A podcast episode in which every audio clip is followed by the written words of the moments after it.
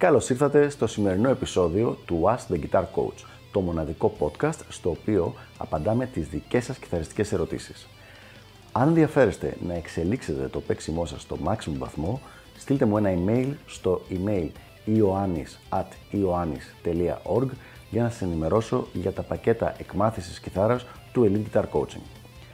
Πάμε λοιπόν να δούμε τη σημερινή μας ερώτηση. Τι είναι οι αναστροφές των συγχορδιών και τις χρειάζομαι για το παίξιμό μου. Πολύ καλή ερώτηση λοιπόν, ένα θέμα θεωρίας το οποίο δεν το έχουμε συζητήσει καθόλου στο Ask the Guitar Coach. Η λέξη χρειάζομαι και ή είναι απαραίτητες ή είναι υποχρεωτικό, γενικά είναι αρκετά δυνατές λέξεις, προσπαθώ να μην τις βάζω τουλάχιστον στις δικές μου ερωτήσεις.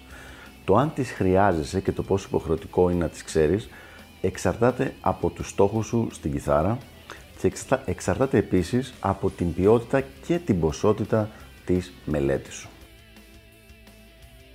Για παράδειγμα, πόσες ώρες την ημέρα μελετάς, ε, ποιο είναι το επίπεδό σου αυτή τη στιγμή, ποια είναι τα είδη μουσικής τα οποία μελετάς; Είναι πολύ πιο πιθανόν να χρειαστείς να είσαι πολύ καλύτερος στις αναστροφές συγχορδιών αν παίζεις chord melody jazz ας πούμε, παρά αν παίζεις κάποιο παραδοσιακό ε, folk στυλ μουσικής. Αυτό δεν σημαίνει ότι δεν χρησιμοποιούνται αναστροφές σε αυτά τα είδη μουσικής, απλά είναι πιο συνηθισμένες στα άλλα. Οπότε λοιπόν, επειδή δεν είναι ξεκάθαρη η απάντηση, ας ξεκινήσουμε να δούμε τι είναι αυτά τα οποία πρέπει να ξέρεις. Το πρώτο πράγμα που πρέπει να ξέρεις από συγχορδίες, γιατί γι' αυτό πράγμα μιλάμε, είναι οι πέντε θέσεις του cage συστήματος. Δηλαδή, για παράδειγμα, αν μαθαίνεις τις μινόρ 7 συγχορδίες, πρέπει να τις ξέρεις σε πέντε θέσεις. Όταν τις έχεις μάθει σε πέντε θέσεις, έχεις ενώσει όλη την κιθάρα. Δεν υπάρχει δηλαδή κάποιο μέρος της κιθάρας το οποίο είναι μια μαύρη τρύπα και να μην ξέρεις να παίξεις σε αυτή την περιοχή τη συγκεκριμένη συγχορδία. Το επόμενο βηματάκι είναι κάτι το οποίο δεν το έχουμε συζητήσει ποτέ, είναι το να προχωρήσεις και αυτές τις πέντε θέσεις να μπορείς να τις παίξεις με διαφορετικές κορυφές. Κορυφή είναι η πιο ψηλή νότα. Δηλαδή, για παράδειγμα, για να δώσω ένα ξεκάθαρο παράδειγμα, αν παίζεις ρε minor 7 στο box 4, στο, δηλαδή εδώ, αυτή τη στιγμή η κορυφή μου είναι η νότα φα στη δεύτερη χώρα. Δηλαδή παίζω τέσσερις νότες, ρε, λα, ντο, φα. Αλλά το επόμενο βήμα είναι να μάθω στην ίδια συγχορδία να παίζω και με κορυφή λα, που είναι το ίδιο σχήμα, και με κορυφή ντο, το οποίο το βάζω στο 8ο τάστο της πρώτης χορδής. Άρα λοιπόν πήρα αυτό το σχήμα και από το ίδιο σχήμα έβγαλα άλλες δύο συγχορδίες, δηλαδή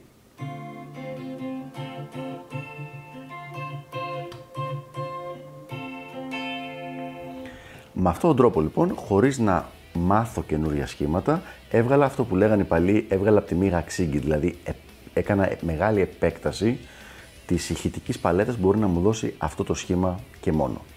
Αυτό λοιπόν είναι το δεύτερο βήμα που πρέπει να κάνει κάποιος όταν μαθαίνει συγχορδίες. Το επόμενο βήμα λοιπόν είναι όντως το να κοιτάξει τις αναστροφές των συγχορδιών.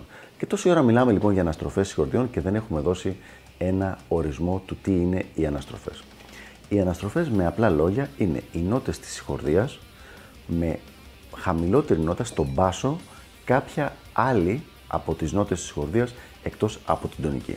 Για παράδειγμα, αν παίζουμε την, την ε, κλίμακα, συγγνώμη, τη συγχορδία La minore που είναι La Do Mi και κανονικά το μπάσο είναι το La και μετά έχουμε διαφορετικούς συνδυασμούς για να παίξουμε τις υπόλοιπες νότες πάνω στην κιθάρα αλλά χωρίς να βάζουμε άλλες νότες πέρα από τις νότες La Do Mi.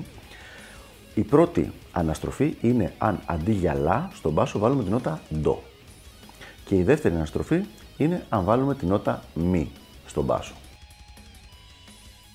Άρα λοιπόν, κοιτώντας την ανοιχτή θέση της λάμινορης χορδίας που είναι αυτή εδώ,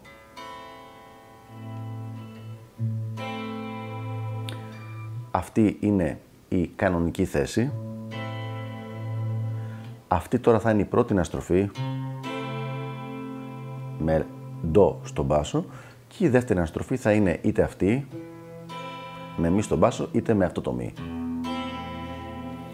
Λοιπόν, αυτό θα είναι το τρίτο βήμα όπως είπα, αφού κάποιος έχει μάθει πρώτα τις κανονικές συγχορδίες σε 5 boxes, μετά τις συγχορδίες στα 5 boxes με διαφορετικές κορυφές και μετά μαθαίνει τις αναστροφές αυτές. Οπότε λοιπόν, όπως είδαμε, εξαρτάται. Εξαρτάται από το είδος μουσικής που παίζεις, εξαρτάται από το πόσο καιρό παίζεις και από την ποιότητα και ποσότητα της μελέτης σου. Προσωπικά, αν ρωτάει κάποιος την άποψή μου, εγώ θεωρώ ότι πρέπει να τις ξέρεις. Δηλαδή, σε κάθε είδος μουσικής χρησιμοποιούνται. Χρησιμοποιούνται ακόμα και στο rock και metal και ειδικά σε hard rock. Το hard rock έχει πάρα πολλές αναστροφές μέσα για να δώσει διαφορετικές ε, χρειές σε απλές σειρές συγχορδιών που συνήθως, στις οποίες συνήθως βασίζεται το συγκεκριμένο μουσικό ιδίωμα. Αλλά αν, μελετάς, αν μπορείς να μελετάς κιθάρα μόνο μισή ώρα την ημέρα ή μία ώρα την ημέρα, είναι σίγουρο ότι υπάρχουν άλλα πράγματα που είναι πιο ε, απαραίτητα και πιο επίγοντα να βελτιωθούν στο παίξιμό σου και να μείνουν οι αναστροφές των συγχωδιών παρακάτω.